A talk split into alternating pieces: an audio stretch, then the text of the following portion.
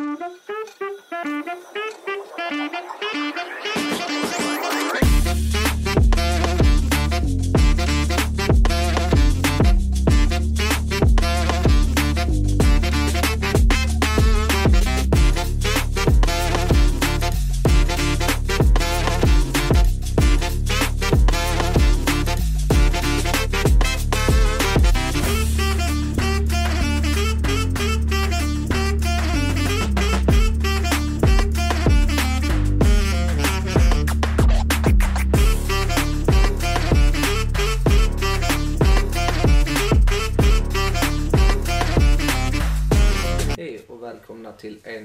Känslopodd med Alex och Jonna. Hur mår du idag Jonna? Jag mår bra. Jag känner mig fnittrig. Varför det? Jag vet inte riktigt. Det är bara en sån dag. Det är bara en sån dag. Ja, det är väl trevligt. Det var länge sedan vi träffades så det kan vara därför du är lite Ja, fnittrig. exakt. Ja, precis. Mm. ja. Förlåt. Ja, exakt. Så är det. Nej, eh, hur har du haft det? Jag har haft det bra. Det har varit eh, upp och ner. Eh, som, som vanligt Som höll jag på att säga.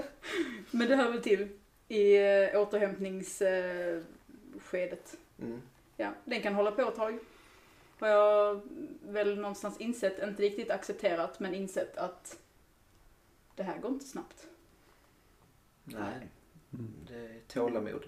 Ja, Verkligen mycket tålamod och jag har haft jättemycket att stå i med både flytt och, och arbete och allting. Men jag tycker ändå jag har kunnat hantera det på någorlunda. Jag har kunnat släppa vissa saker när jag väl kommer hem. det är bra. Eh, eh, och, och kan ta det lugnt. Förr kunde jag inte ta det lugnt utan då var det all in, tänkte på alla andra. Nu kan jag faktiskt sätta lite gränser och kanske till och med skjuta upp någonting till morgondagen som inte är jätteviktigt. Det är bra. Mycket bra. Mycket bra. Skönt. Så det ger mig mycket sinnesro faktiskt. Men idag är ingen vanlig dag. För idag har vi en gäst med oss. Ja, äntligen. Som heter Martin. Bra Alex. Och inte Marcus. Och inte någonting annat utan Martin. Mm. Och jag Ja. välkomnar dig in i podden. Tack så mycket. Tack. Varsågod. Är det första gången du poddar? Eh, ja, eh, jag har någon sån här för länge sedan karriär som närradiopratare men det ligger väl typ 35 år bakåt. Men ligger ändå lite hand i hand. Ja. Så du vet hur man pratar i en mick. Ja, typ. jag tänker att jag pratar som vanligt. Så Ja. micken gör jobbet. Precis. Det låter rimligt. Mm. Mm. Det är så man poddar. Mm, Lugn, harmoniskt och sen har man bara en dialog. Ja. precis. Men vem är du? Eh, ja, mm, ska man säga, medelålders man som har passerat det där berömda 50-strecket. Eh, har jobbat med olika sorter, socialarbetare kan vi säga sedan typ 25 år. Någonstans där. Eh, inom socialtjänst mycket. Och de senaste åren som, som chef. Första linjen då, nivån upp liksom. Mm. Mm. Jobbat mycket med missbruk och mycket med behandling. Men också en del med ja, utredning och sådana saker för. Vad har du för utbildningar? Är socionom och sen en väldig massa sådana där. Jag har läst pedagogik, jag har läst en väldig massa sociologi. Men det är ju mer sånt som varje gång jag söker ett jobb så tittar arbetsgivaren på det och säger ja kul. Men det är socionomutbildningen de är ute efter. Det där sociologi och pedagogik är ju mer för min egen skull. Ja. typ så. Beteendevetenskap. Ja, alltså det är ju olika former av Ja. det kan man säga. Och det har jag ju liksom för egen del nytta av. Ja. Men inte, det är inget jag liksom konkurrerar ut någon annan med när jag söker jobb om man säger så. Är det för att kunna göra ett bra arbete? Ja, och nyfikenhet. Alltså Ja. jag har ju alltid varit nyfiken på olika former av beteenden och därför så har jag liksom börjat läsa, började läsa de ämnena för skitlänge sedan. Väldigt intressant. Det är väldigt intressant. Mm.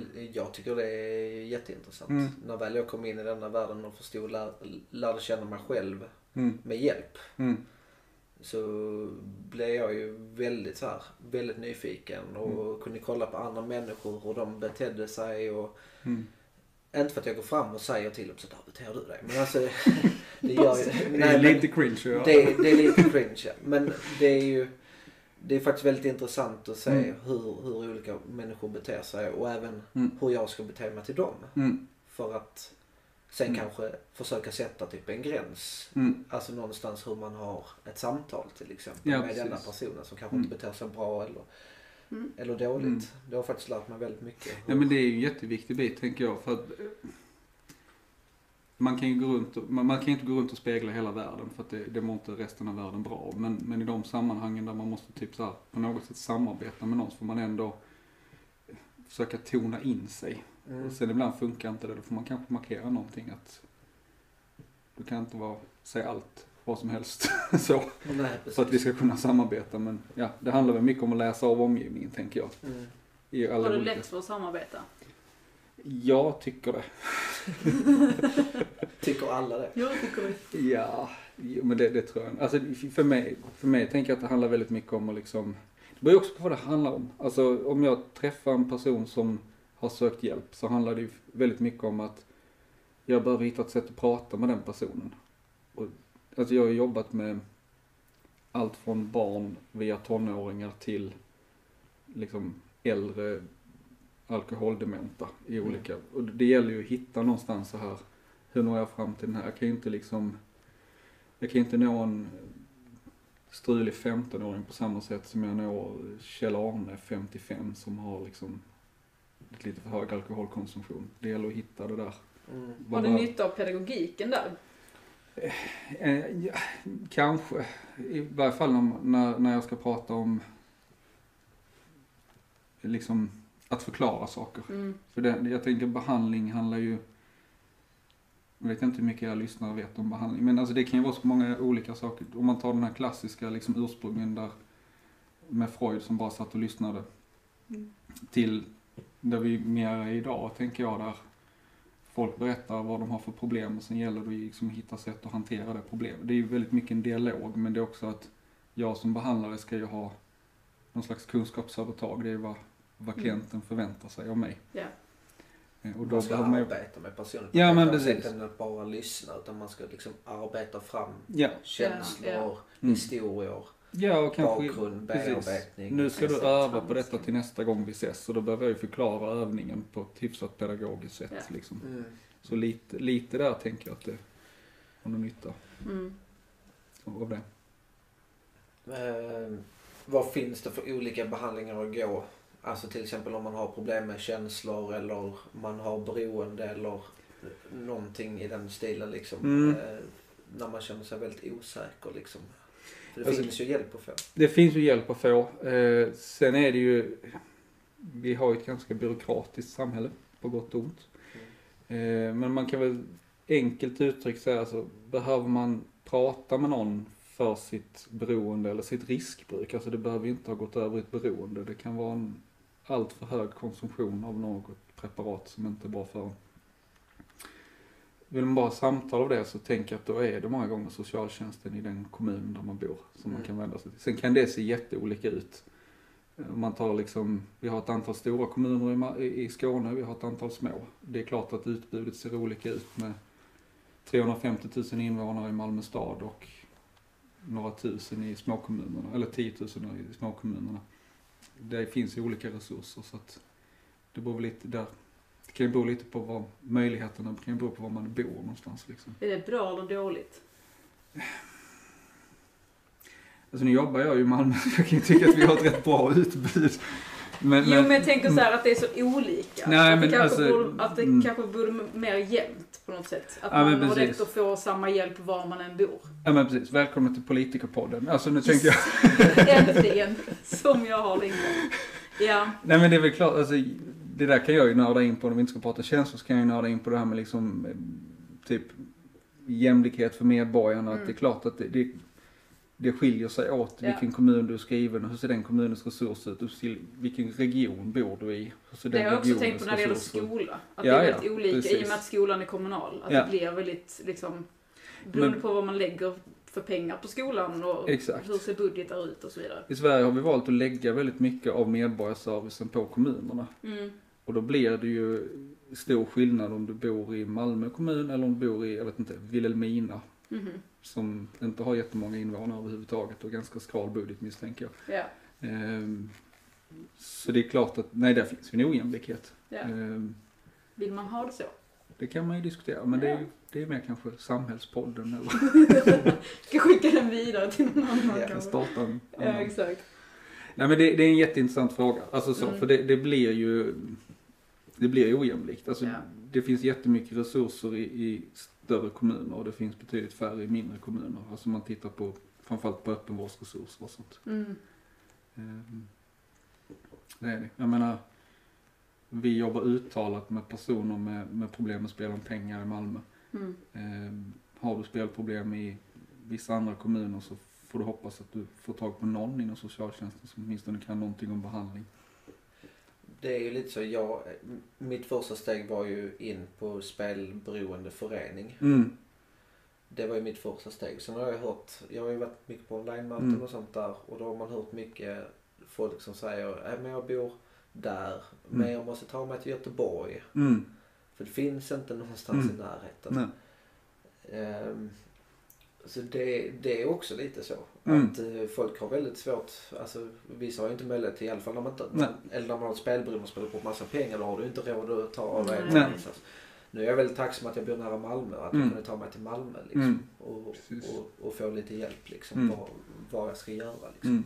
Ja, där blir också en skillnad. För man har ett kommunalt ansvar så kan man ju få, i vissa fall inom regionpsykiatrin så har de verksamheter som jobbar med typ spelproblematiken. Ehm, så.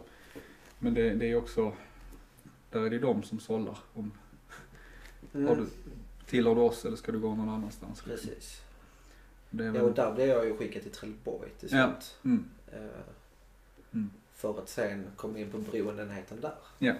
Och det var det kommunen som, Då var det kommunen. ja precis. Och sen eh, fick jag ju gå 12-stegsprogram där. Mm. Inte för att det var inriktning för spel på dessutom men jag Mm. förstod ju sammanhanget. Mm. För det är samma grej. Ja. Mm. Det är samma beteendemönster, det är Ja. samma Samma känslor. mekanismer som Det triggar. är Exakt. Mm. exakt samma grejer. Mm. Liksom. Precis. Så det... Olika preparat. Mm. Ja, alltså jag kan ju Mm. säga att spelet var min drog. Ja, precis. Det var min huvuddrog. Mm.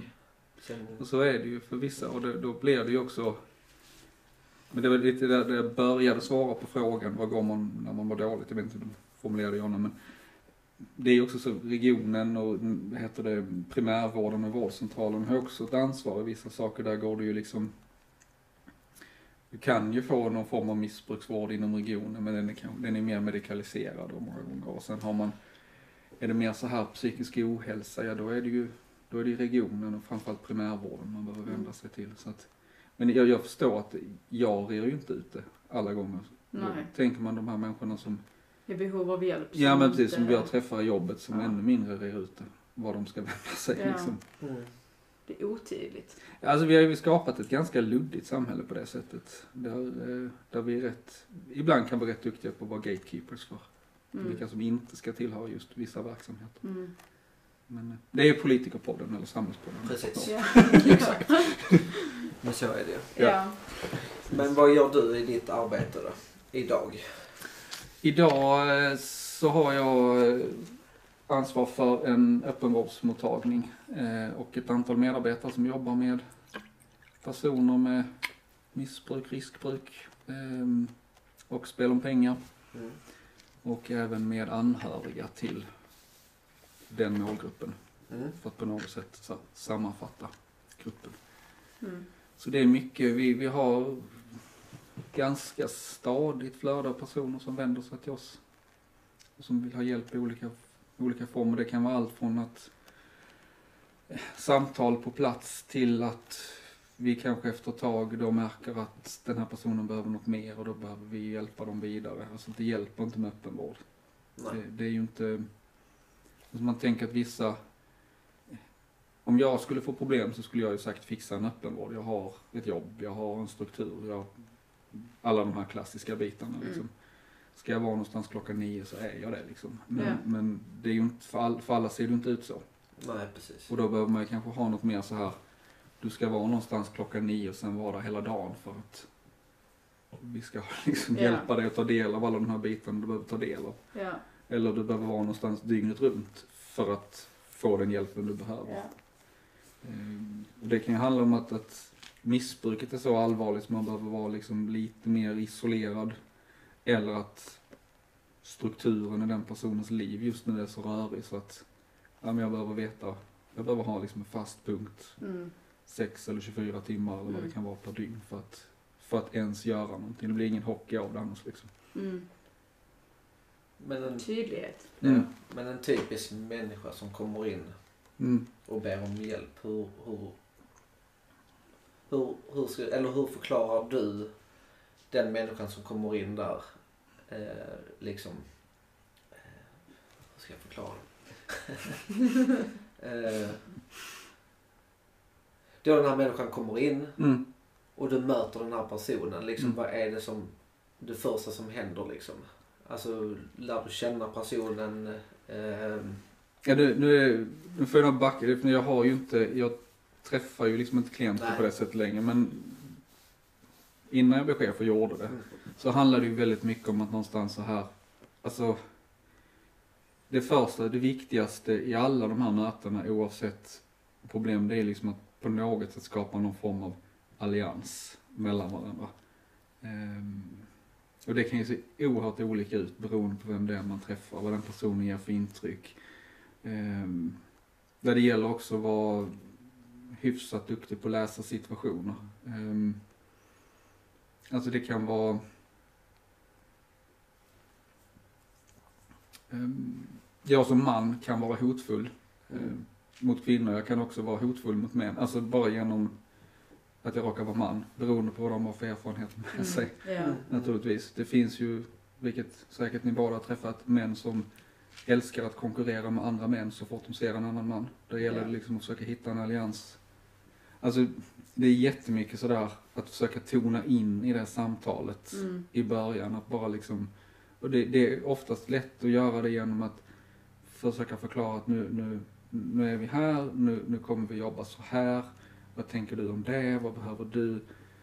Och försöka väva in de här småsakerna där både liksom gränssättningen där vissa saker i behandlingen kommer jag att bestämma. Ja. Vissa saker har du medbestämmande kring som, Mm. som klient liksom. Mm. Mm. Eh, Men det är ju liksom, ja nu får man ju tänka efter där för jag vet inte alltid hur jag gör. Det, Nej, det är alltid olika. liksom. ja men precis, det blir någon sån här, ja, det, Mm. bara, och det är klart att det, det, där kan man prata om att nej det har inte klickat med alla jag har jobbat Mm. med genom åren naturligtvis. Men handlar det om att skapa ett förtroende också? Ja men allians och förtroende, Ja. det behöver ju vara någonstans, alltså de behöver inte lita på mig som person men på Nej. min kompetens och det kan ju se väldigt olika ut. Vissa Ja. människor är ju väldigt sådär, vad har du pluggat, hur lång utbildning är det, eh, hur lång erfarenhet har du, hur gammal är du? De vill försäkra sig. Ja men precis, det. det här lite grann att, att eh, möter jag liksom, möter jag en tillräckligt kompetent individ för att kunna hantera mina problem. Mm. Medan andra är mer så här, ja ah, okej du var en människa eh, och du jobbar här så det blir säkert bra. Ja, Så, så att det är jätteolika, ja. verkligen. Och där är det ju skillnad lite om man jobbar, jobbar med öppenvård, man jobbar med på institution. ja. Alltså just det att liksom ha personerna, eller ha tillgång till personerna 24-7. Mm. Eh, eller, ja, jag, pratar med någon som jag inte vet om hen behagar komma tillbaka nästa vecka. Mm. På onsdag klockan nio liksom. Mm. Det, det får vi se. Så det är olika. Vad tar då liksom? Ja men precis. Jobbar man, jobbar man i den här liksom institutionsmiljön med, med, med, med behandling så kan, då kan det ju också vara att det behöver inte det kan bli lite mer eh, obekvämt i samtalet för att det går att reparera det sen när vi ses nästa gång för det gör vi om en kvart när vi ska spela fotboll eller Mm. någonting sånt. Ja. Så det, det, det, kontexten spelar jättestor roll där hur, hur Men hur kan en dag se ut? Alltså typ hur, om man har en dag framför sig, hur kan schemat se ut då? Ehm, på institution eller pratar vi så här, som behandlare eller bara så? Nej men på institution till Mm. exempel. Ja, men många gånger så brukar det vara någon, man brukar börja dagen med en samling. Ehm, Mm. Eller först en överrapportering från natten, alltså personalmässigt då. Sen Ja. en samling med alla inskrivna. Mm. Där man ofta drar schemat och går igenom vad som händer och där de också får berätta om sin, sin planering utöver schemat. Mm. Lite dagsform också kanske. Ja men precis, dagsform är där liksom, ibland kan det vara någon kan ha bråkat om någons daim kvällen innan framför tvn och försöker man reda ut det där på morgonen liksom. Mm. Eller vad det nu kan vara. Ja. Eh, lite sådana saker. Har hänt. Ja, precis. Vi, vi samlades ju alltid på morgonen och hade måenderunda. Mm, Ja. Alltså, vad hände igår kväll? mm, Vad, hur mår du idag? mm, Och sen, och sen så kanske man kom in på något samtal där Mm. hela gruppen var med och Mm. diskuterade. mm. Jag tyckte de var bra. Alltså Ja. det var faktiskt väldigt bra för att det blev en diskussion i gruppen också. Precis. Hur de man kanske hade ha- hanterat den Mm. situationen. Mm. Alltså nu gick jag ju i en sorts gruppbehandling. Mm. Så det var liksom inte bara terapeuter. Nej. Utan det var gruppen i sig som faktiskt gjorde Alltså grupp, gruppen tillfrisknande. mm. Liksom. Ja men precis, grupp är ju en jättestark dynamik. Eller har en väldigt Det stark blir en gemenskap. Precis. Alltså den bäst, de bästa samtalsgrupperna är ju de där jag som behandlare lite grann kan luta mig tillbaka och se hur processerna rullar på mellan deltagarna Ja. istället för att jag ska hela tiden styra. Det kan jag tänka mig. Mm. Ja, sen gick ju terapeuterna in ibland bara. Ja men precis. Men alltså det var ju inte... Ibland satt de bara tillbaka och Ja. lyssnade. Mm. Ja. Mm. Faktiskt. Ja och det är väl lite olika. Det, där jag jobbade så var det mer man hade en gemensam morgonsamling. Sen hade man ju, sen var ju eh, de inskrivna var ju i olika mindre grupper. Där hade man ju mer av det lite mer personliga och privata. Mm. Eh, Men det, jag tänker det kan handla lite om storlek eller metod och lite sådana saker. Hur man väljer att lägga upp det. Det var ju många individer som liksom gick in och pratade bara med terapeuterna själva. Ja. Mm. Som hade privat... Jag var Mm. inte den som tog det där Nej. klivet liksom. Mm. För jag kände mig ändå liksom rätt så klok. Mm. Eh, och förstod vad de ville att jag skulle komma någonstans liksom. Eh, kanske inte direkt. Nej. Men eh, det, det kom Processen. efter eh, Mm. sex veckor så förstod jag okej det är hit de vill ha mig. Mm. Och det är här jag ska vara. Mm. Ja precis. Och, Det har jag ett svagt minne om. ja. Mm.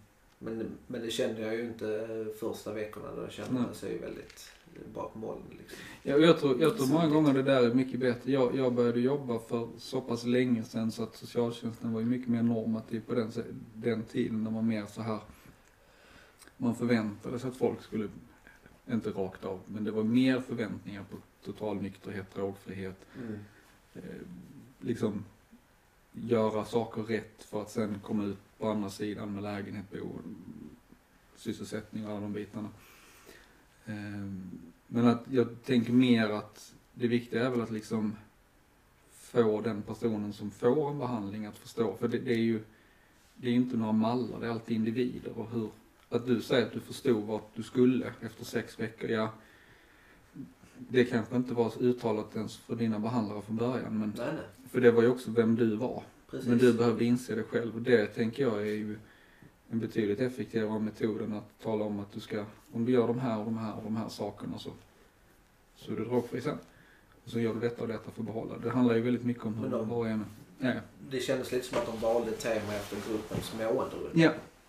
Mm. Alltså det var Mm. lite där Mm. och sen så gick vi igång i Mm. diskussioner och där satte de dagen. Mm. Så det Mm. var liksom inte schema det här, det här utan temat blev liksom det som kom Mm. på morgonen lite Mm. grann. Det är ofta väldigt effektfullt att, att, att i eh, gruppbehandlingar prata om det som är i rummet på något sätt. Mm. Det man, det var och en har med sig in. Eh, Det är ju, för det är det som ligger närmast ytan hos var och en också. Mm. Eh, Och att våga locka fram någon form av ärlighet hos alla deltagare liksom. I den processen. Mm. Och så att de kan ta hjälp av varandra. Verkligen. Mm. Ja, det är kraftfullt Mm. på något sätt. Och lite det här också att man någonstans, som vi har tjatat om så mycket, att man inte är ensam. Ja. Att man alltid liksom... Alla kanske inte förstår en alltid, men jag vet att du sa till mig Alex någon gång så här. Alla behöver inte förstå dig, förstå ditt mående, förstå Mm. vad du går igenom. Mm. Huvudsaken är att du förstår dig själv. Mm. Eh, och det gör man inte alltid. Nej. Och det är oftast då man kan känna sig väldigt vilsen. Mm. Eh, och då behöver man kanske ta hjälp av Mm. andra som är Mm. kanske i samma situation. Mm. Eh, eller liknande, eller har samma erfarenheter eller liknande. Mm. Eh, Upp, eller då du jobbar med människor lite Mm. mer. Upplevde du då att de hade typ en irritation att inte folk förstod dem? Ja men det kunde det ju vara. Eh, men jag tror det var vanligare att de inte, irritationen var mer för att de inte förstod sig själva. På något sätt. Mm, mm, Alltså just den här, ehm, alltså där är vi olika rustade beroende på hur vi har växt upp Ja. och vem vi har umgåtts med och vad vi har pluggat, alltså alla sådana bitar. Men att jag har ju träffat personer som liksom typ inte vet vad ångest är, vad depression är, alltså så. Men som liksom ändå har symptomen på det. mm, Och där är ju kanske första så här, ja, om det är så att någonting händer i ditt liv och alla systemen kör igång.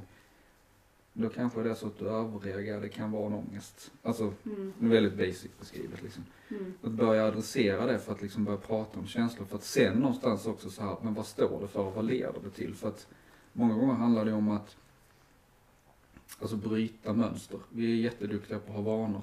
Oavsett om vi har missbruksproblem eller inte liksom. Att våga bryta de mönstren. Ja, bryta beteenden och göra nya beteenden, det är ett av de svåraste Ja. människan Ja. kan göra. Ja men faktiskt. precis. Ja. Och första steget är att förstå vad är det för känslor. Alltså när jag, när jag liksom har ont i magen och allt möjligt, ja det kanske är ångest. Och vad beror den på? Det, det kan vara, jag kanske behöver ha den, men det kan också vara så att jag, att jag, den totala överreaktion, alltså någon slags sån här, jag, jag, av olika anledningar så har jag valt att behöva, jag har varit tvungen att läsa av känslor hela mitt liv. Mm. Och alla känslor har betytt någonting och därmed så liksom blir det också att jag överreagerar på saker och ting. Mm. Det som blir ångest blir kanske mer bara, det kanske mer skulle vara en sån här stresskänsla. Om jag hade hanterat den på ett annat sätt. mm. Och då gäller det att hitta tillbaka till det liksom. Mm. Lite såhär känsloallergi. Styr, styr, ja, styra. Vad Mm. är en känsloallergi? Du kom in på. Känsloallergi. Ja. Nej men det, det är ytterst ovetenskapligt och mitt eget begrepp. Men alltså jag tänker, jag tänker alltså ibland kan det ju vara så här om vi, en allergi är ju typ att kroppen reagerar konstigt på fel saker. Alltså du får någon symptom på damm eller katter eller någonting sånt där. Mm. Här kan det ju mer vara att du liksom eh, obehagskänslor springer direkt iväg i ångest eller ledsamhetskänslor springer direkt iväg i depression eller depressiva tillstånd. Alltså vi överreagerar våra känslor och kanske överanalyserar dem. Ibland behöver man bara så här, okej, nu är det någonting som stör i mitt system. Vad beror det på? Mm. Kan det vara så enkelt att det beror på att jag ska ha ett jobbigt möte på måndag? Ja. och identifiera det och sen då, ja men okej det kanske, jo men det känns rätt när jag tänker på det här mötet, då får jag börja förbereda det. Ja. Försvinner obehagskänslan lite, ja men då var jag nog rätt på det. Ja. Men att vi, vissa av oss har ju den, jag kan också drabbas av det ibland att det blir så här, ah, och så får man bara, mm, men det backar väl lite, vad, vad är det som är så jobbigt? Det är kanske inte så jobbigt. Nej, precis. Men jag minns när jag gick i, i KBT Mm. så sa min psykolog det att här, tro inte på allt du tänker. Alltså det är inte man, tänker mycket liksom. Man har många tankar Mm. varje dag liksom. Mm. Många försvinner snabbt liksom. Mm. Men Mm. ibland så fastnar man på någon. Och då kanske känner efter lite extra eller så här, Mm. har ont i min fot? Varför har jag ont i min fot? Till Mm. exempel. Alltså så Mm. som du säger. Mm. Eh, jo men det var för att jag stukade den igår. Jag Mm. förklarar ju varför jag har ont. Mm. Liksom. Men att man inte så här, lite där att inte tro på allt man tänker och liksom spinna vidare på. För då blir det ju det här att man liksom förstorar upp grejer som inte behöver förstoras upp egentligen. Ja och inte, framförallt inte heller tänka fastna i att jag har så jävla ont i foten så jag kommer inte kunna göra någonting och det är jättesynd om mig. Och, Ja. Alltså den biten har vi också. Mm. Eh, där man menar så, okej vad kan jag göra med min stukade fot överhuvudtaget liksom. Men, men i allmänhet har ju folk svårt att stanna upp Ja ja, gud ja. i att Ja. tänka så. Ja ja, ja men att eh, precis. liksom, Ja. om jag har oro i magen. Alltså det är Mm. inte så att människan i sitt grundliga beteende stannar upp och Nej. säger Oj, nu ska jag hitta, hitta vad Mm. orsaken är. Nej precis. Men jag tror eh, det är jätteviktigt. Jag, jag har lärt mig Mm. att liksom verkligen stanna upp. Mm. de på jobbet sånt, men nu, nu är jag stressad. Men varför är jag stressad? Mm. Ja men det är ju bara en sak jag ska Mm. göra. Jag behöver inte vara stressad. Nej. Och då har det liksom, det är väl den här gamla sanningen också tänker jag att de, de här, vårt känsloliv som ändå någonstans styrs av kroppsegna kemikalier typ. Mm. Och så. Alltså det, det har ju fyllt ett syfte. För jag menar om du, var du hungrig för 10 000 år sedan så visste du att, alltså skaffar jag inte mat så dör jag. ja. Eh, Blev du rädd för 10 000 år sedan så var det för att någonting farligt jagade dig. Kom du inte undan så skulle du också dö. Mm. Men vi, vi, det går liksom inte riktigt att applicera på det samhället vi har idag för att det är liksom lite mindre farligt ur den Mm. bemärkelsen att leva idag. Vi ligger ju, eller vi, vi lever ju lite i en sån trygg verkstad. Ja, Så men precis. liksom, Det är inrutat. Vi, Mm. bor, vi bor i hus som är väggar ja, överallt och vi kan låsa dörren. Mm. Lite så är det ju. Mm. Eh, Och då kanske det är lättare i den här lilla bubblan att springa iväg med tankar och sånt Ja, också. men Kanske Ja, inte riktigt stanna Ja, upp för att du har redan låst dörren. Då kan jag lika bra fortsätta tänka. Ja Alltså- men precis och jag vet inte om det liksom är en sån här, det tar väl liksom hur många tusentals generationer som helst att vänja sig vid någonting nytt. Alltså det är Ja. ju, så adaptiv är vi ju inte liksom utan att, ja vi, vi, vi kanske överreagerar för att någonstans så har vi ett behov. Vissa av oss har kanske ett behov av att liksom få de här känslostormarna av någon anledning. Vi kanske, jag kanske är en förfader för jättemånga år sedan som liksom var jättebra på att göra någonting och därför så kan jag ibland känna det malandet i magen liksom. Mm, mm. Ärvda trauman har man ju pratat Ja, om. precis. Kanske Det någon tycker jag är samma det här med savannen, det har vi också pratat om. savannen flera gånger. sabeltandad tiger. Ja men exakt, ja, men just det här, jag tycker det är fascinerande liksom. Just det här att hjärnan är likadan Mm. idag som den var liksom för Mm, väldigt, väldigt, väldigt, väldigt många år sedan. mm, Ehm, och att då samhället är väldigt, väldigt annorlunda idag än vad det var då. Mm. Men hjärnan funkar på samma sätt egentligen. Och hur liksom övermatade vi blir med ja, men så här, sociala medier, information, TV, tidningar, hela, hela, hela tiden. alla intryck liksom. Ja, och bara det har ju ökat. Jag menar, jag växte upp på 90-talet. Mm. Alla hade inte en telefon på Nej. 90-talet liksom. Jag kommer ihåg den tiden Mm. fortfarande. Alltså så. ehm, man var ute och lekte Mm. liksom.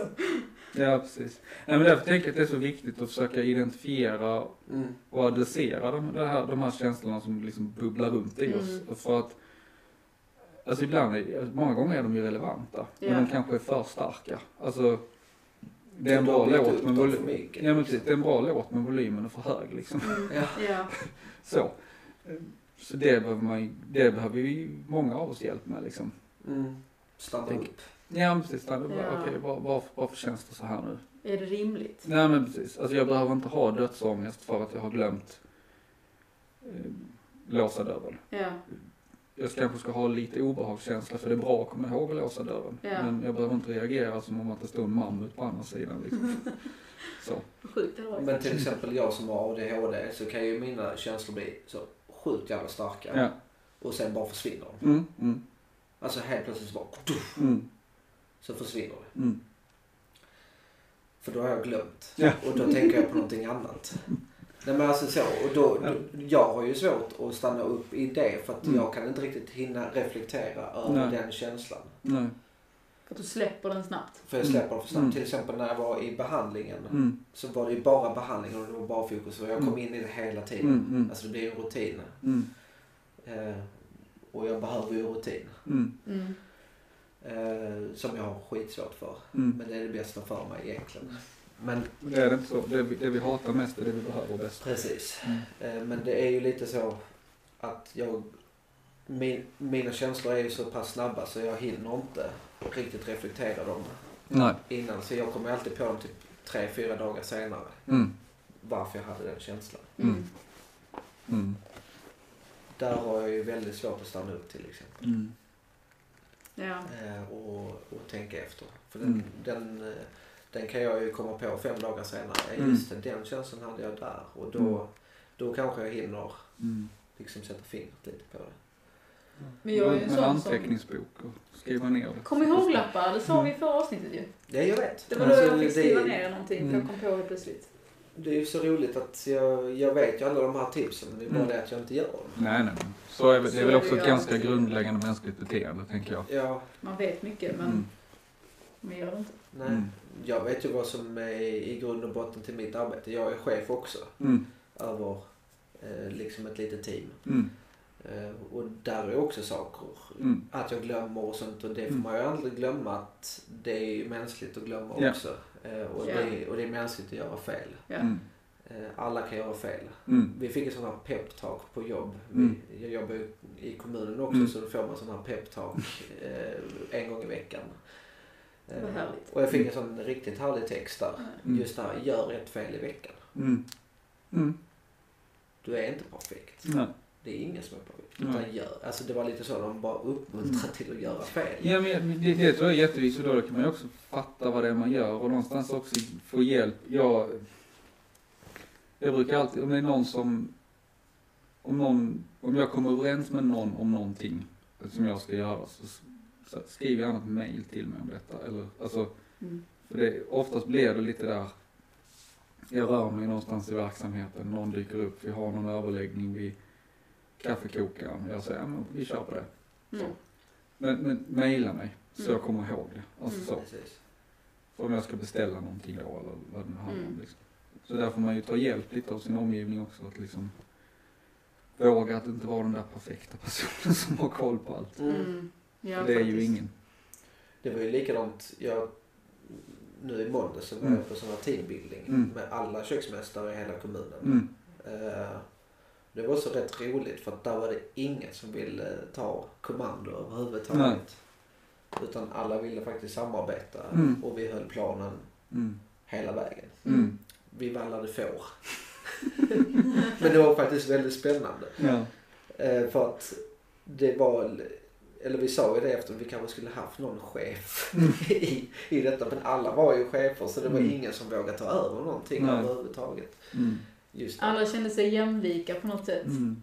Ja men det var nog lite så. ja. Men vi samarbetade Mm. ändå någorlunda och vi bröt aldrig planen. Mm. Utan vi, vi försökte få in tio vita får in i hagen. Men vi lyckades liksom inte. Nej.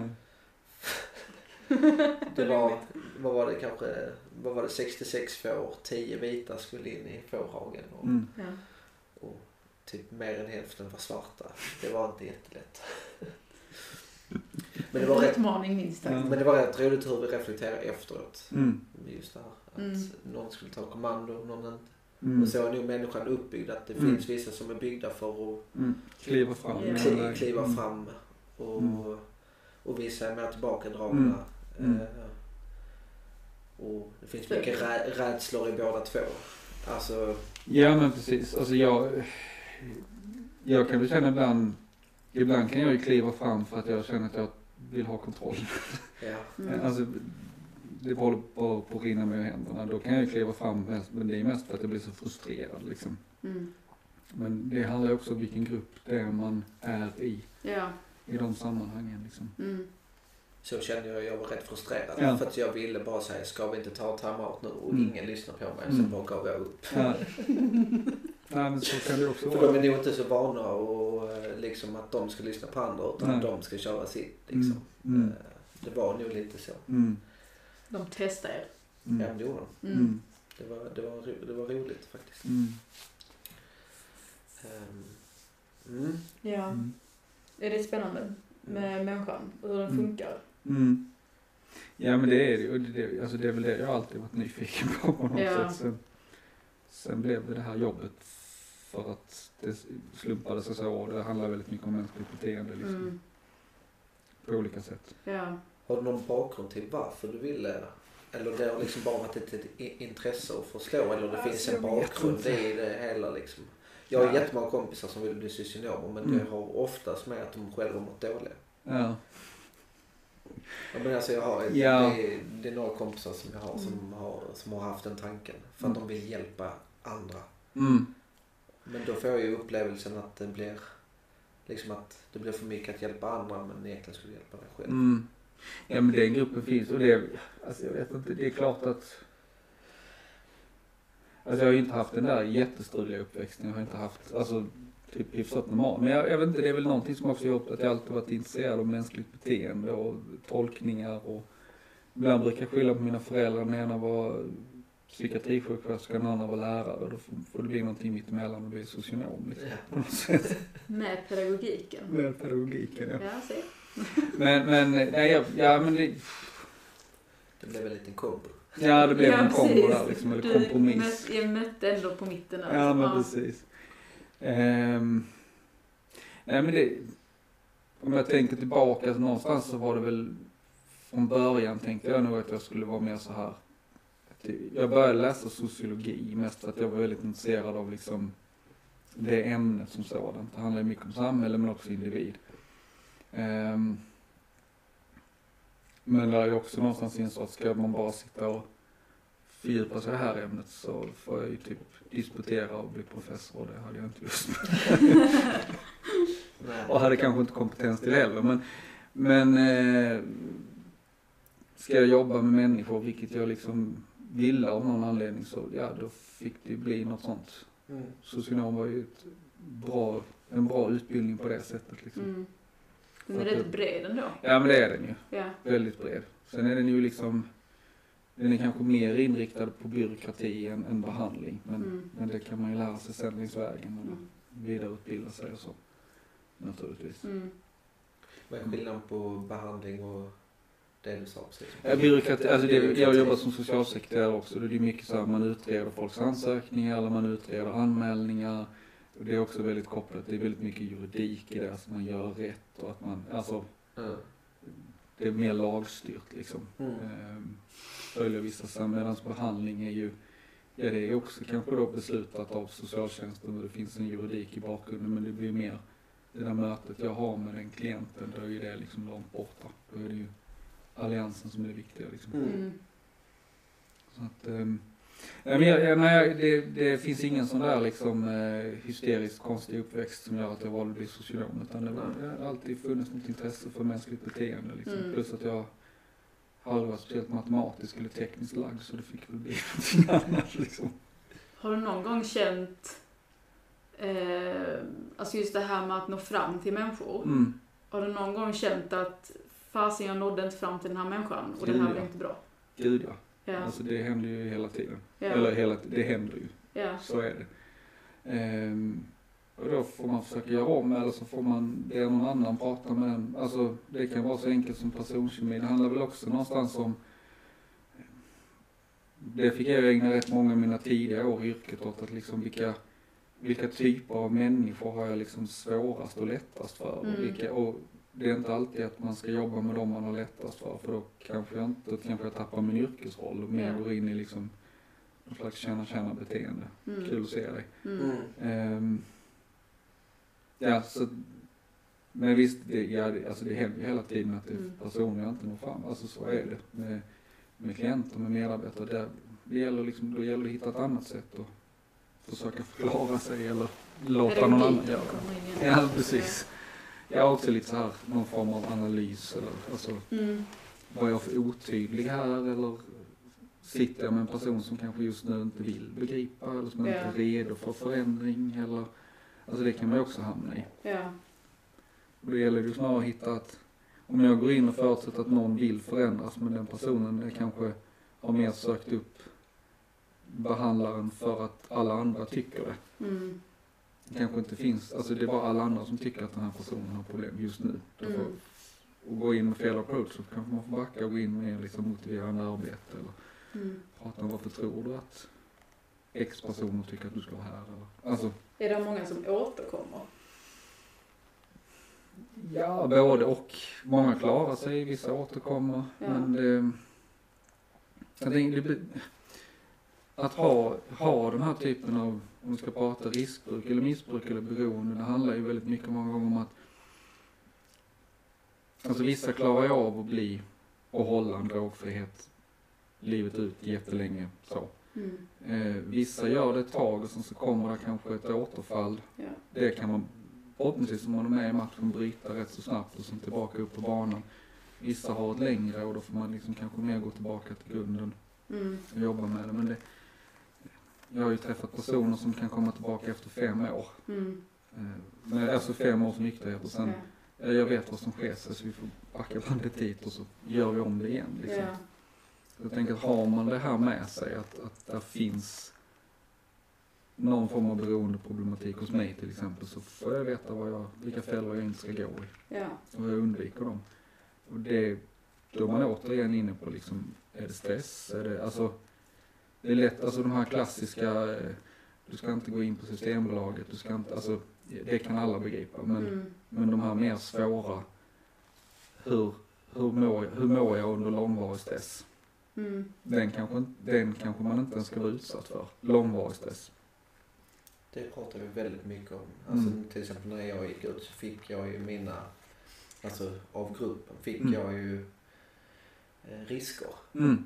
Och det var ju mycket anknutet till känslor. Mm. Väldigt mycket till känslor. Mm. Så min största risk var ju till exempel stress. Mm. Mm. Mm. Och där sätter jag ju väldigt mycket fokus på att inte stressa upp. Och det är därför, till exempel då jag pratar med dig. Mm. Det är lugnt. Mm. Hakuna Matata. Ja, precis. Ja. Nej men alltså jag, jag försöker inte, jag jobbar Mm. med extremt mycket för Mm. jag vet hur jag var när jag var stressad. Mm. Mm. Jag funkar inte. Nej. Beteendet blev ju jättekonstigt. Mm. Eh, Ja, och jag tänker att det blir ju, alla människor har ju inte trillat in i ett beroende. Men det finns ju de som reagerar mer eller mindre sunt på stress. Mm. Eh, vissa kanske bara blir jävligt argsinta och Mm. därför ska undvika långvarig stress. Men, Ja.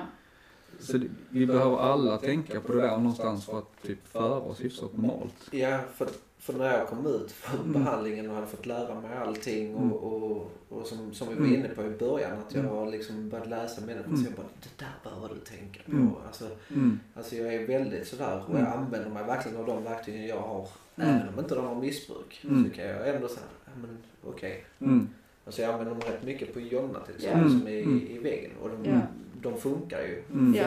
Förhoppningsvis. Sen att jag glömmer dem väldigt snabbt igen, Jo, det är en annan sak. Ja. För att det är mycket som inte, det, det Men jag behöver- fastnar inte. Nej. man behöver ju repeteringar. Mm. Alltså det är ju därför Ja. jag gick in i en behandling som var tio veckor. Mm. Det går inte att komma in på en behandling och göra det en vecka och sen tro att nej, nu har jag fått alla verktyg. Nej men vi är ju inte bilar. Nej. Där man bara ska skruva på någonting eller byta ett filter. Alltså det är ju...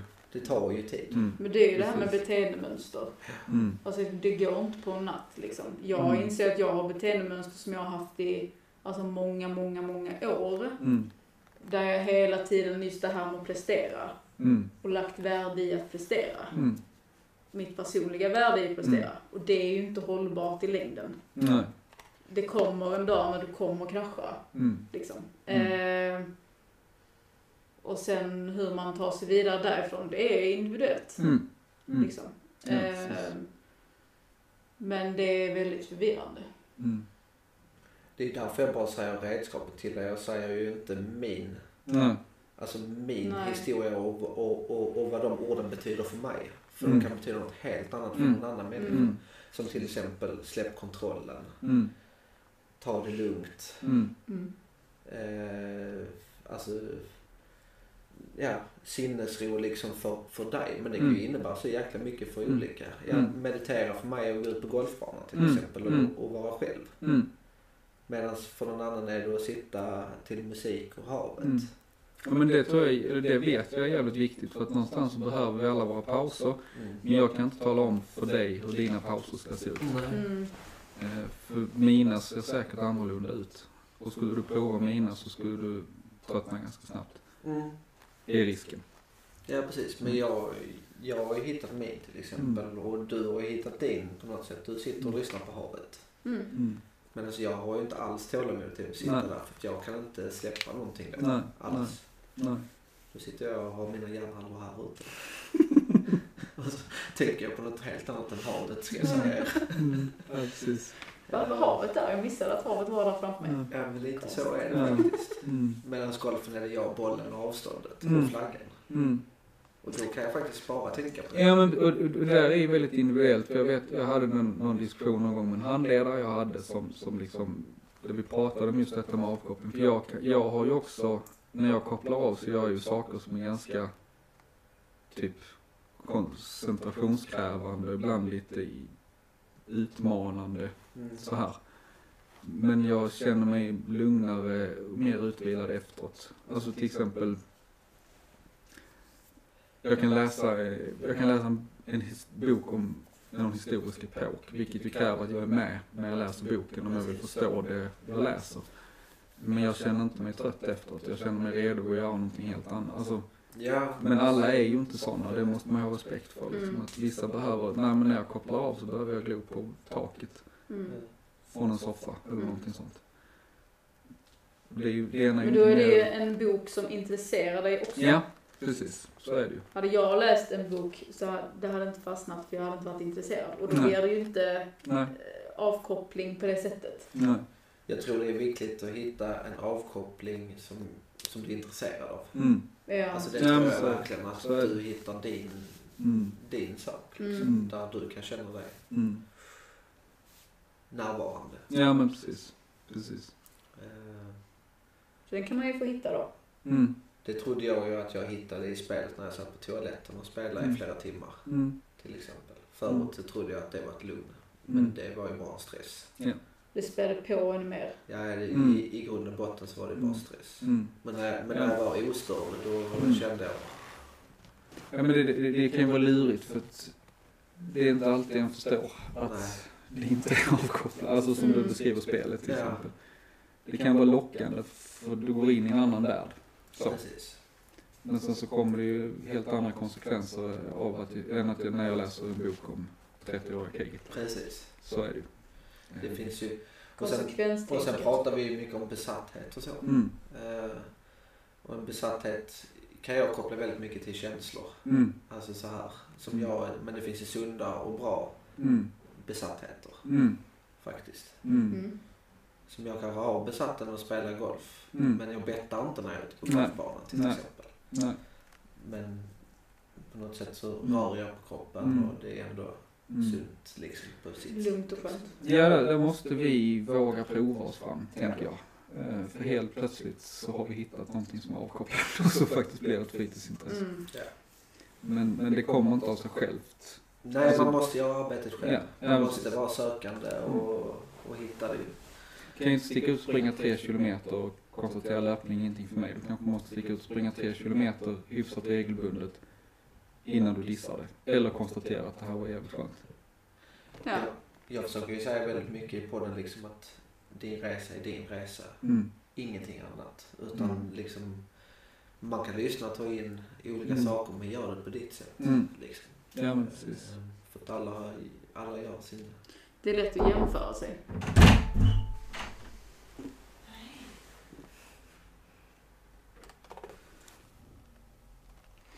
Ja, lite teknikstrul. Då är vi igång igen.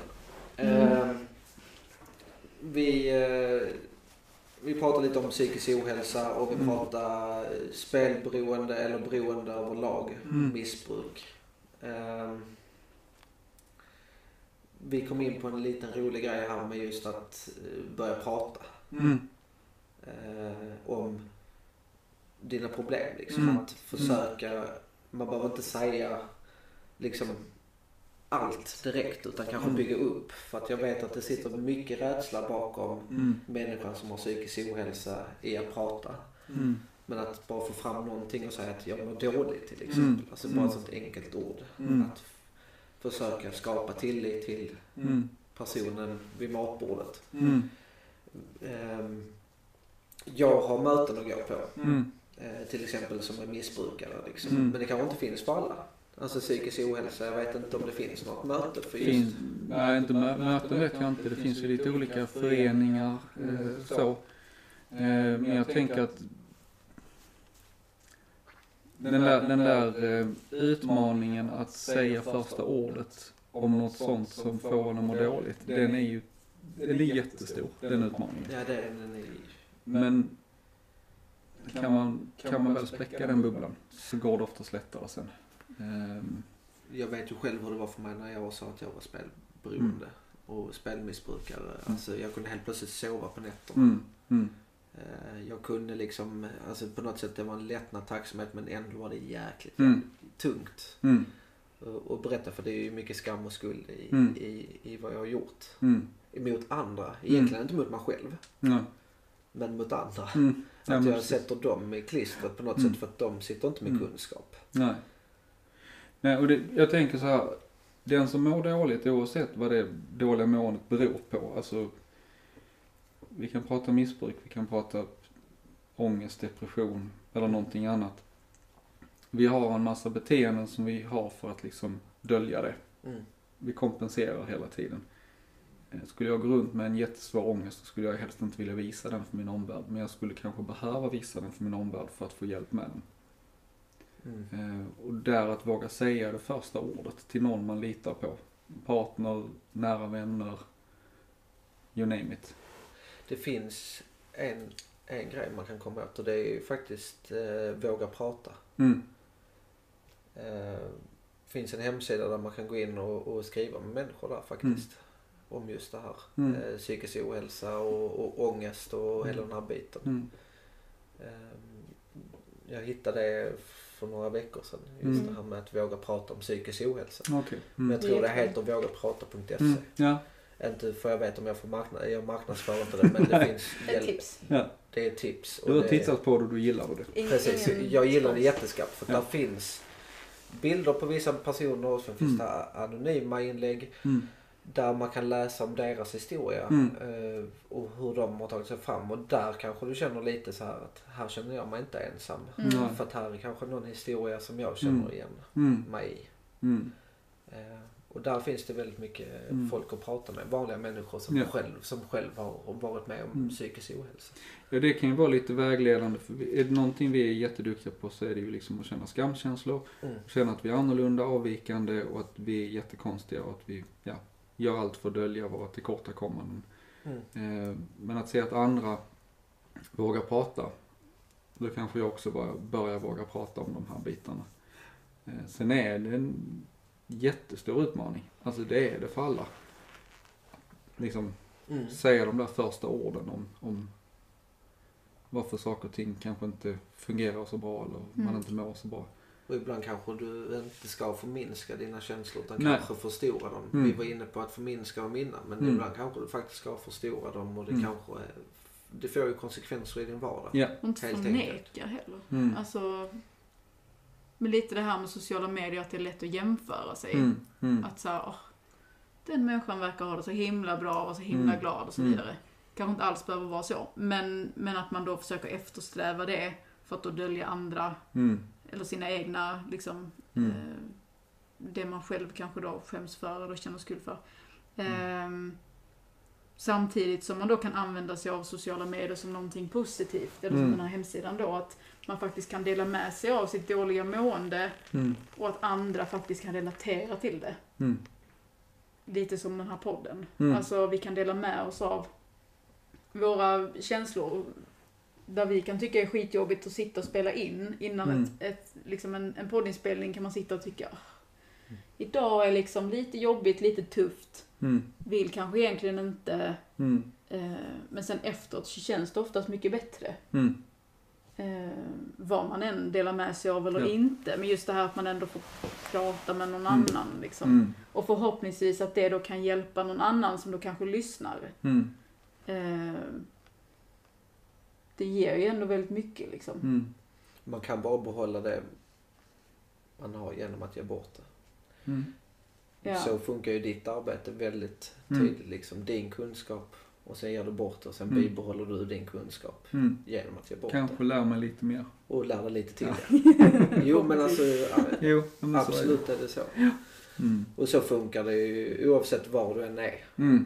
Just med känslor och, och, och allting liksom att ge bort det du har. Mm. Ge bort dina känslor för att Mm. det kan också få det att försvinna Mm. på något sätt liksom. Eh, Ja. Man Precis. bearbetar ju lite samtidigt. Alltså, Och så ger det dig någonting nytt. Mm. Har ett annat perspektiv på saker och ting Mm. kanske. lite att prata högt. Mm. Mm. Mm. Ja, Jag tror det Eh, hjälper jättemycket att prata högt. Mm. Men sen ska du ju försöka hitta en, en individ eller någonting Mm. som du känner dig trygg med. Mm. Du Jag kanske inte ska att- ta det med dina föräldrar utan kanske ta det med en kompis. Eller Ja, eller och är det svårt, titta vad finns det för, för olika stödlinjer till exempel. Eller den här Våga prata du pratar om till exempel. Mm, alltså, ibland kan det vara lättare att ta det med någon än inte känner från början. Ja men det är det ju Då absolut. belastar jag åtminstone inte min närmaste omgivning. Plus att den personen, det kan jag känna när man har Mm. gått i terapi, just det här att den här Mm. personen känner inte mig i grund och botten. Nej. Utan att jag kan så här berätta om, om mina känslor, mina problem, någonting som Mm. tynger mig. Mm. Eh, och någonstans känna att den här personen kanske inte dömer på samma sätt Nej. som om det hade varit någon Mm. väldigt nära anhörig. Mm. Men de kommer ju säkert be dig och, och göra en utmaning och berätta för någon annan Mm. också. Förmodligen, förmodligen. Eh, för Tills att kanske inte hålla så. upp en fasad Nej. inför sina allra närma, närmaste Mm. liksom. För någonstans måste man ju Mm. outa sig. Mm. För att det är ju en process som, eh, som man själv då går igenom men som då Mm. de anhöriga förmodligen kommer bli påverkade av eller involverade i som i ditt fall, där det ändå har varit liksom beroendeproblematik, det har ju påverkat dem i allra högsta grad. Och då Mm. behöver de ju vara involverade i liksom behandling och hur går vi vidare härifrån, vad Mm. ska vi liksom, så, hur går vi framåt typ. Mm. Ja, jag har ju barn och grejer som är, ja, un, alltså, som jag ska ha ansvar över. Mm. Och det bygger ju mycket på tillit där. Mm. Alltså, Precis. allt det jag har gått runt och ljugit om och betett mig dåligt och manipulerat liksom. Det är väl klart att inte de har tillit till mig. Nej. Det är helt Nej, klart. det tar ju ett tag att, att vinna tillbaka. För Ja. där är ju alltid konsekvenser av de här beteendena. Det kan handla om att börja rätt för sig rent skuldmässigt kanske. Eh, Mm. Men också rent så här i relation till sin Mm. omgivning. Och där, De måste ju få se en, en alltså Ja. I ett beroendesammanhang måste de ju se en, mm, en förändring. mm, För annars kommer de inte stå Ja, på din tid. sida liksom. Ja. över tid. Du, Över tid, kan, du kan ju känna dig aldrig så trygg i din eh, Mm. nykterhet om jag kallar det för det. Men det innebär ju inte att omgivningen känner samma trygghet. Nej, för de nej. har Nej. inte tillgång till ditt inre känsloliv. Nej, precis. Och det är också viktigt. Mm. Att de har inte det.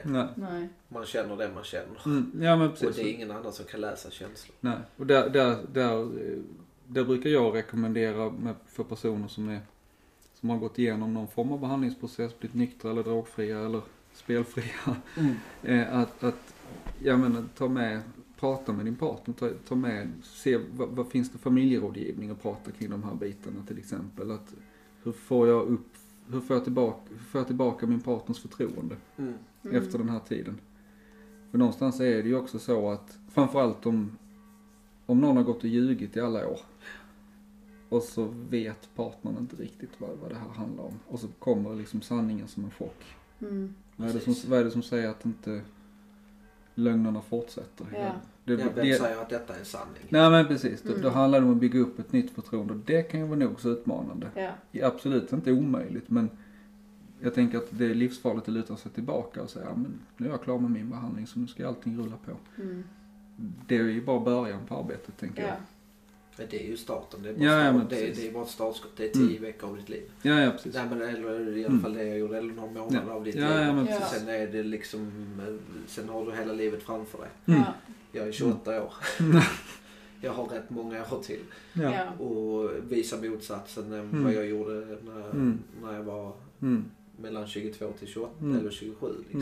Mm. Mm. Och samtidigt är det ju också så här att ändrar du ditt beteende och du gör, du gör annorlunda en gång, två gånger. Men har du gjort det annorlunda 25 gånger så har du plötsligt fått en ny vana. Mm. Mm. Så du kan känna en trygghet i att du gör annorlunda. Eh, men din omgivning då? Mm. Den behöver ju också komma in i, i matchen. Mm. Och där gäller det också att prata. Ja, precis. Prata, Ja. prata, prata. Mm. Sluta inte prata om det Nej. för att helt plötsligt kanske du blir, eh, vad heter det, liksom, ah, hittar inte ordet bara för det. Ehm, Bekväm. Fast. ja, men Fast i alltså, din egen hjärna. ja, men, ja men att du blir bekväm. Mm. Mm. Eh, och att liksom allting rullar på och sen bara slutar prata om det. Mm. Ja, Och det är likadant med psykisk ohälsa eller Mm. ångest och allting. Alltså prata fortfarande om det. Även om du inte har ångest så ska Mm. du ju alltid försöka komma ihåg Mm. där du var en Mm. gång. Du har också sagt det här med att återupprepa sig. Ja men jag tror det, det är jätteviktigt. eh, Mm. Att För det är en återupprepa. påminnelse också. Det är en påminnelse om var du var någonstans. Mm. Eh, liksom i början så var det, alltså mina möten är ju så att liksom, Mm. i början var det för att jag skulle klara mig. Mm. Nu är det för att komma ihåg var jag var. Mm. Ja. Så liksom varje gång det kommer in en nykomling eller alltså någon ny från, Mm. Alltså det är det bästa som finns. Mm. För jag känner igen mig så hårt i min Mm. känsla som jag Mm. hade när jag gick in för den Mm. tröskeln första gången. Mm. Eh, Och de mötena ger ju väldigt mycket. Alltså, ja, och jag kanske ger någonting till honom. Mm. Att det går. ja Mm. Det funkar. Och samtidigt blir du påmind om vad du inte ska göra för att... Ja. Och då, det Hålla likadant kvar på banan. psykisk ohälsa, någonting liksom, styra tankar. Mm. Och Okej, kom ihåg, så där tänkte jag då. Mm. Nu tänker Mm. jag så här. Mm. ja. Plus, man ser ju processen på något sätt. Mm. Mm. Utvecklingen liksom. Att man Mm. ändå så här att, att det går framåt på något sätt. Mm. Eh, inte fort kanske, för grejer måste gå långsamt också. Mm. Eh, men de mötena är väldigt bra även för folk som inte är liksom beroende. Eller som inte är i den Mm. situationen utan anhöriga och nära eh, kollegor eller vänner och sådär. Mm. Eh, eller bara människor som är nyfikna på hur det funkar. Det Mm. ger väldigt mycket kunskap att gå på de här mötena och bara Mm. sitta och lyssna. Mm. Och det skapar någonstans eh, en förståelse för andra människor och vad folk går igenom. Mm. Ehm, och hur det kan liksom tära på en person, Mm. man ska säga. Och att minska fördomar. För fördomar handlar om okunskap. Mm. Och rädsla. Många gånger. Alltså, Mm. Mm. prata. Prata mer. Ja, prata med. Ja. Ja, och det, det behöver ju inte vara, alltså jag tänker alla är vi olika i, på någon slags glidande skala av introvert och extrovert och sådär. Mm, Alltså, mm.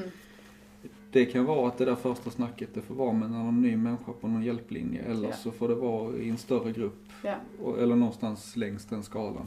Eller i en chatt med Eller någon, chatt, ja, eh, eller med någon okänd. Alltså Mm. det finns ju olika forum att vända sig till som... Mm. Men eh, där tyckte jag faktiskt Våga prata var riktigt bra Mm. när jag läste om det. Ja, Mm. det är jättebra att det finns. Verkligen. Det Mm. behövs. Jag tyckte det var klockrent just det här att du kan lägga ut anonyma Mm. inlägg, du kan prata anonymt. Och vissa lägger ut bilder och vill. Mm. Mm. Kanske är det med de här extroverta människorna som gör Mm. det liksom. Mm. Men Mm. just att Sen Ja. är ju vill vår... du tro att det fungerar liksom. För det var väldigt många Mm. som har lagt in det. Jag upplever ju att, att vår generation är bättre på att prata. Eller är det, är det något jag har fått för mig? Eller att man på något sätt liksom har lättare för att prata mer öppet och att det då kanske gör att man öppnar mer hos andra. Jag tror det Eller? Jag har inte fakta på det, jag har bara fått för mig det.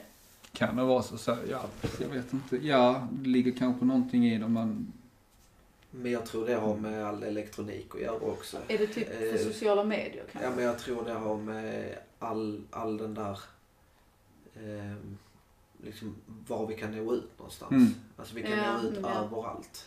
ja. Det är på gott och ont också. Mm. Och, och över hela världen om vi Mm. vill det liksom. Mm. Ja men sen är det ju någon slags långsam, väldigt långsam förändring i samhället som här, alltså man tänker om jag tittar på generationen över mig som är 40-talister, Mm. där, där alltså män, som, män födda på 40-talet som pratade känslor, det gick det inte så många eh, på, på tusen liksom, eller vad man ska Var säga. man, var man galen då? Typ? Nej, men, Alltså, nej, nej, jag ska inte nej. säga emot. Men det, det, det, alltså det är förväntningar Mm. och könsroller som Ja. ändå någonstans, jag har jättelångt kvar, så, Ja. men där det ändå är lite mer okej. Ja, Ju längre det här liksom samhällsutveckling förhoppningsvis pågår, att vi, ja. vi ska kunna prata med varandra, att det inte bara är liksom tydliga förväntningar på hur kvinnor och män ska vara, och män är tystlåtna och buttrar och biter ihop och kvinnor är de som Vi är så pratar. överkänsliga, vi kan inte Ja hantera precis, de någonting. är och neurotiskt Bla bla bla. pla- pladdrande. Alltså, Ja.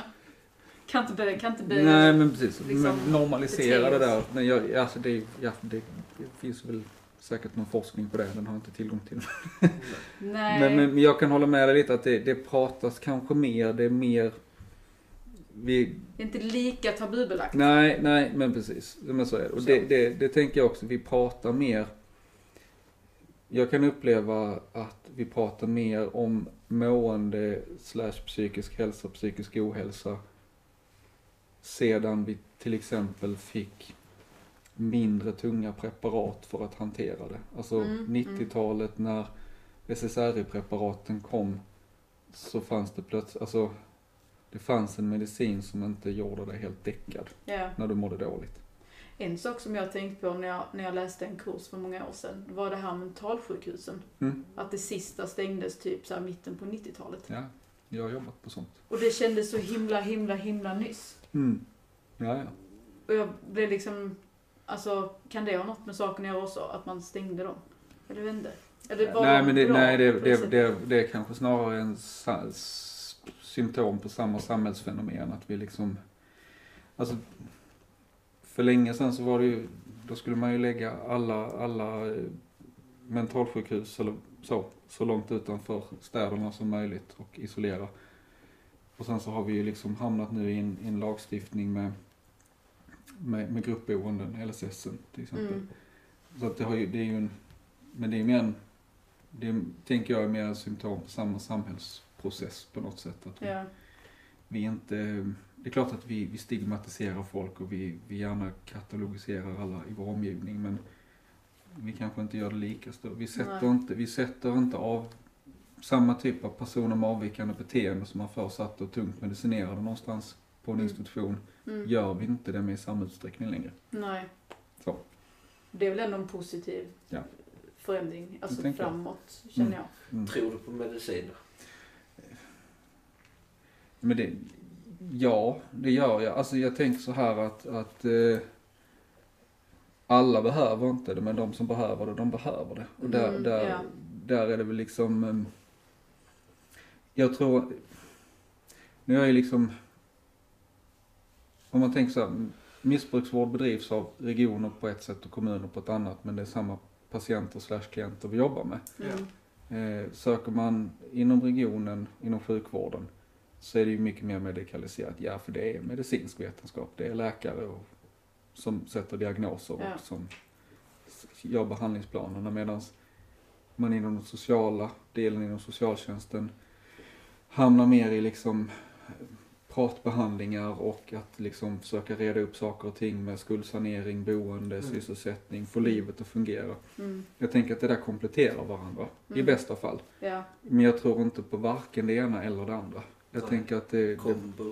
kombon ja. Kombo, ja. Att, att om jag mår skitdåligt och går till vårdcentralen och bara får en, en burk piller så tror jag inte på det. Nej. Men om jag får det tillsammans med någon form av samtalskontakt eller Ja. terapi så kan jag tro. Alltså jag tänker att både och behövs. För då Inom blir det lite doser. att liksom, här har du lite tabletter, de kommer göra underverk. Mm. Och sen så kanske den personen inte riktigt, hur ska jag hantera grejer utan mina tabletter? Ja. Hur ska jag liksom, att man då behöver någon mer som så här, Ja, men som leder dig. Mm. exakt, inte Mm. bara så här, här är tabletter. För Mm. jag menar, tabletter är ju inte, det är ett jättebra liksom komplement Mm. som säger ihop med det andra. Mm. Men det är ju liksom, som, det är ingen så här, det här är en mirakelkur och sen kommer allting bara vara jättebra. Mm. Eh, utan det är ju det är en process det också. Mm. Att så här, visst absolut, du behöver Mm. de här tabletterna. Men Mm. du behöver också det här och det här och det här liksom för Ja. att komma vidare. Ja men det är ju lika, om jag springer och bryter benet Mm. och hamnar på ortopeden så, så gör de någonting och så sätter de ett gips runt. Mm. Eh, och det är ju på ett sätt en mirakelkur för att benet kommer att läka. Men Mm. jag kommer också få sjukgymnastik och träningsprogram Ja, och smärtstillande. Så att det är ju alltså all, oavsett om vi pratar typ så här klassisk socialvård eller socialtjänst och vi pratar sjukvård så behövs ju kombinationen många gånger. Vissa människor kan komma ur ett dåligt mående genom samtal. Mm. Vissa människor behöver samtalen och mediciner. Och Mm. där, jag är inte läkare, jag, jag bestämmer inte över medicinerna. Nej, nej. Eh, Så att Därför är jag väl liksom, ja, jag vet att folk är felmedicinerade men jag väljer också att lita på att om jag jobbar med en klient och det finns en läkare inblandad så väljer jag att lita på den läkaren Mm. naturligtvis. Ja. Så måste det ju vara. Så att jag, jag, ja, jag tror på medicin men inte Men liksom ditt så. jobb lutar ju mycket av tillit. Ja. Alltså att man litar på personen Mm. och vad den personen säger. Mm, mm. Alltså, Ja, det men så- handlar ju väldigt mycket om det.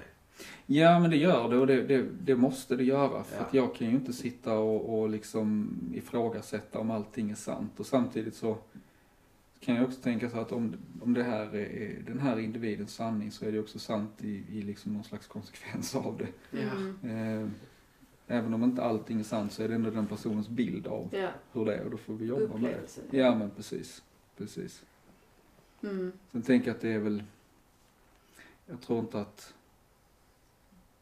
de klienter som söker många gånger är så intresserade av liksom, alltså den sociala statusen. Men det ligger ett mänskligt beteende i att om, om jag frågar någon hur mycket den har druckit, om jag av någon anledning vill göra det, så kan jag räkna med att många gånger så tar man kanske i lite i underkant. För att det är lite skamligt också. Ja, exakt. Så Mm. är det. Jag fick ju en rådänga på, Mm. på behandlingen. Mm. När, eller när jag fick höra en droghistoria. Mm. Och han sa att han trycker i sig ungefär sex vodkaflaskor om dagen. Mm. Va? Och jag bara, alltså jag får inte simma en halv sa jag. Mm. Mm. Men då fick jag en riktig rådänga och fick liksom så här av terapeuten bara, så får du absolut inte kommentera. Nej. Lite, lite, lite och så någon mycket, mycket. Ja, exakt, Liksom. ja. Det är Mm.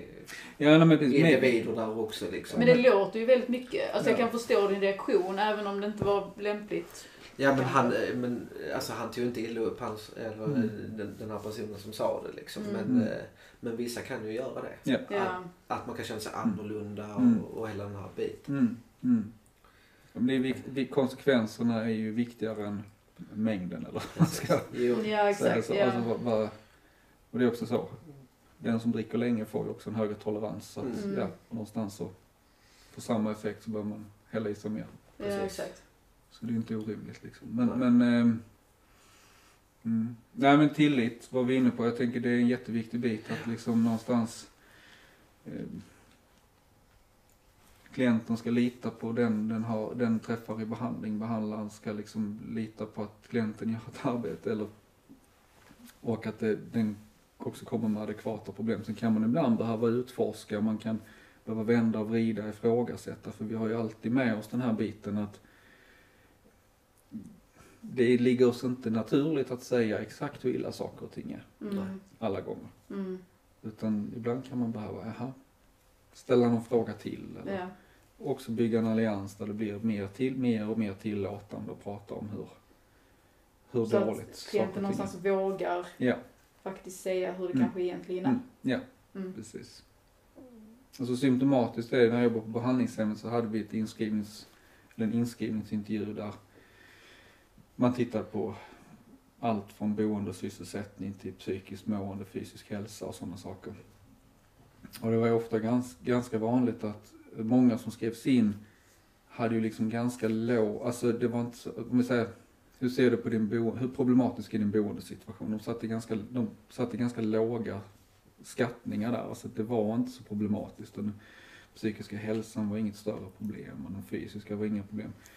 Men ju längre de var i behandling desto, alltså det var fortfarande samma problematik. Det var samma lägenhet, det var samma ångest till exempel, det var samma eh, värkande ben. Mm. Mm. Men det blev större problem ju nyktrare och drogfriare de blev. Var det för att de Ja, någonstans Ja men det fick, ja, men det fick plats i livet, tänker jag, Ja. många gånger. Jag fick också göra en sån skada. Mm. Mm. Och Det var rätt roligt att, Mm. att se skillnaden. Jag Mm. gjorde en sån värdering nu i efterhand Mm. efter ett år. Mm. Mm. Det var ju rätt häftigt att se var han satt min Mm. risk och jag satt mina Mm. risker. Liksom. Mm. De var ju väldigt bra paralleller. Mm. Men jag satt ju mycket lägre risk när jag kom in där Mm. och det blev ju mycket högre. Mm. Han tog riskerna mycket högre liksom, Mm. än, vad Ja, jag, än vad jag beskrev dem, Mm. tyckte jag. Mm. Mm. Så jag upplevde ju det helt annorlunda än vad han Mm. gjorde. Mm. Ja, den upplevelsen är alltså att är du fullt upptagen med ett missbruk så, så tänker du inte att lägenheten är ett problem eller din Mm, bostadslöshet är ett problem eller din verk är ett problem. Men när du blir nykter så är den plötsligt ett problem. Men Mm. det är samma verk och samma bostadslöshet. Mm. Ja. Så det är lite hur, utrymme, hur mycket utrymme det får i vars och Men det är väl också för att man lite då nyktrar till. så Ja men precis. Alltså att man precis. inser kanske då Mm. allvaret på något sätt Mm. att det Mm. här är rätt illa ändå. Mm. Alltså jag är inte orolig över min ekonomi, säger någon när Mm. de skrivs in. Mm. Men de är skitoroliga över när de skrivs ut. Mm. Det, och det enda som har hänt är att det har tickat på några procent i, skulden hos Kronofogden. Ja, Men den är lika omöjlig, eller lika svår att betala. ja, Men eftersom missbruket inte finns med just nu så, så oroar den mer. Och då, Mm. då, då finns det också, men då finns det också utrymme att börja titta på de bitarna. Ja. Där nästa steg alltid måste vara då, hur löser vi den sociala biten nu då? för att då är personen mer mottaglig Ja. för det. Precis, precis. Alltså jag hade kunnat prata hur länge som helst. Ja. Det är väldigt spännande tycker jag. Mm. Just det här med, ja, men som du säger, mänskligt Mm. beteende. Mm. Ehm, och hur vi funkar och att man funkar ändå annorlunda. Liksom. Alla är vi individer som funkar Mm. olika men vi har fortfarande... Alla har ju en hjärna liksom. Sen Mm. att den skiljer sig. Mm. Ja, Den styrs av olika saker. ja precis. Beroende på vad vi har med oss genetiskt och vad vi har med oss som erfarenhet, Exakt. tänker jag. Men det är väldigt spännande. Mm. Mm. Vi vill tacka dig. Ja, Men tack själva. Det var kul att tack. Det var eh, väldigt spännande och som sagt Givande. givande. Ja, tack. verkligen. Ehm, jag vill också tacka alla som lyssnar eh, och Mm, jag hoppas verkligen att eh, den här kanalen kan hjälpa till. Mm. Eh, Mm. Och bryta stigma och bryta allt som behöver brytas. Mm. Ja. Att vi behöver prata mer. Mm. Det är väl det vi kom fram till. ja. Väl, eller Ja. väldigt mycket. Ta hjälp av varandra. Ja, ta Ja. hjälp av varandra och var inte rädd att be om hjälp. Ja. Verkligen. Det, det behövs. Mm. Eh, Även ute i arbetet där Mm. ute så klarar man inte av någonting så gör det ingenting att be om hjälp. Precis. Så är det. Eh, Så tackar jag. Mm. Tack så mycket. Tack själva.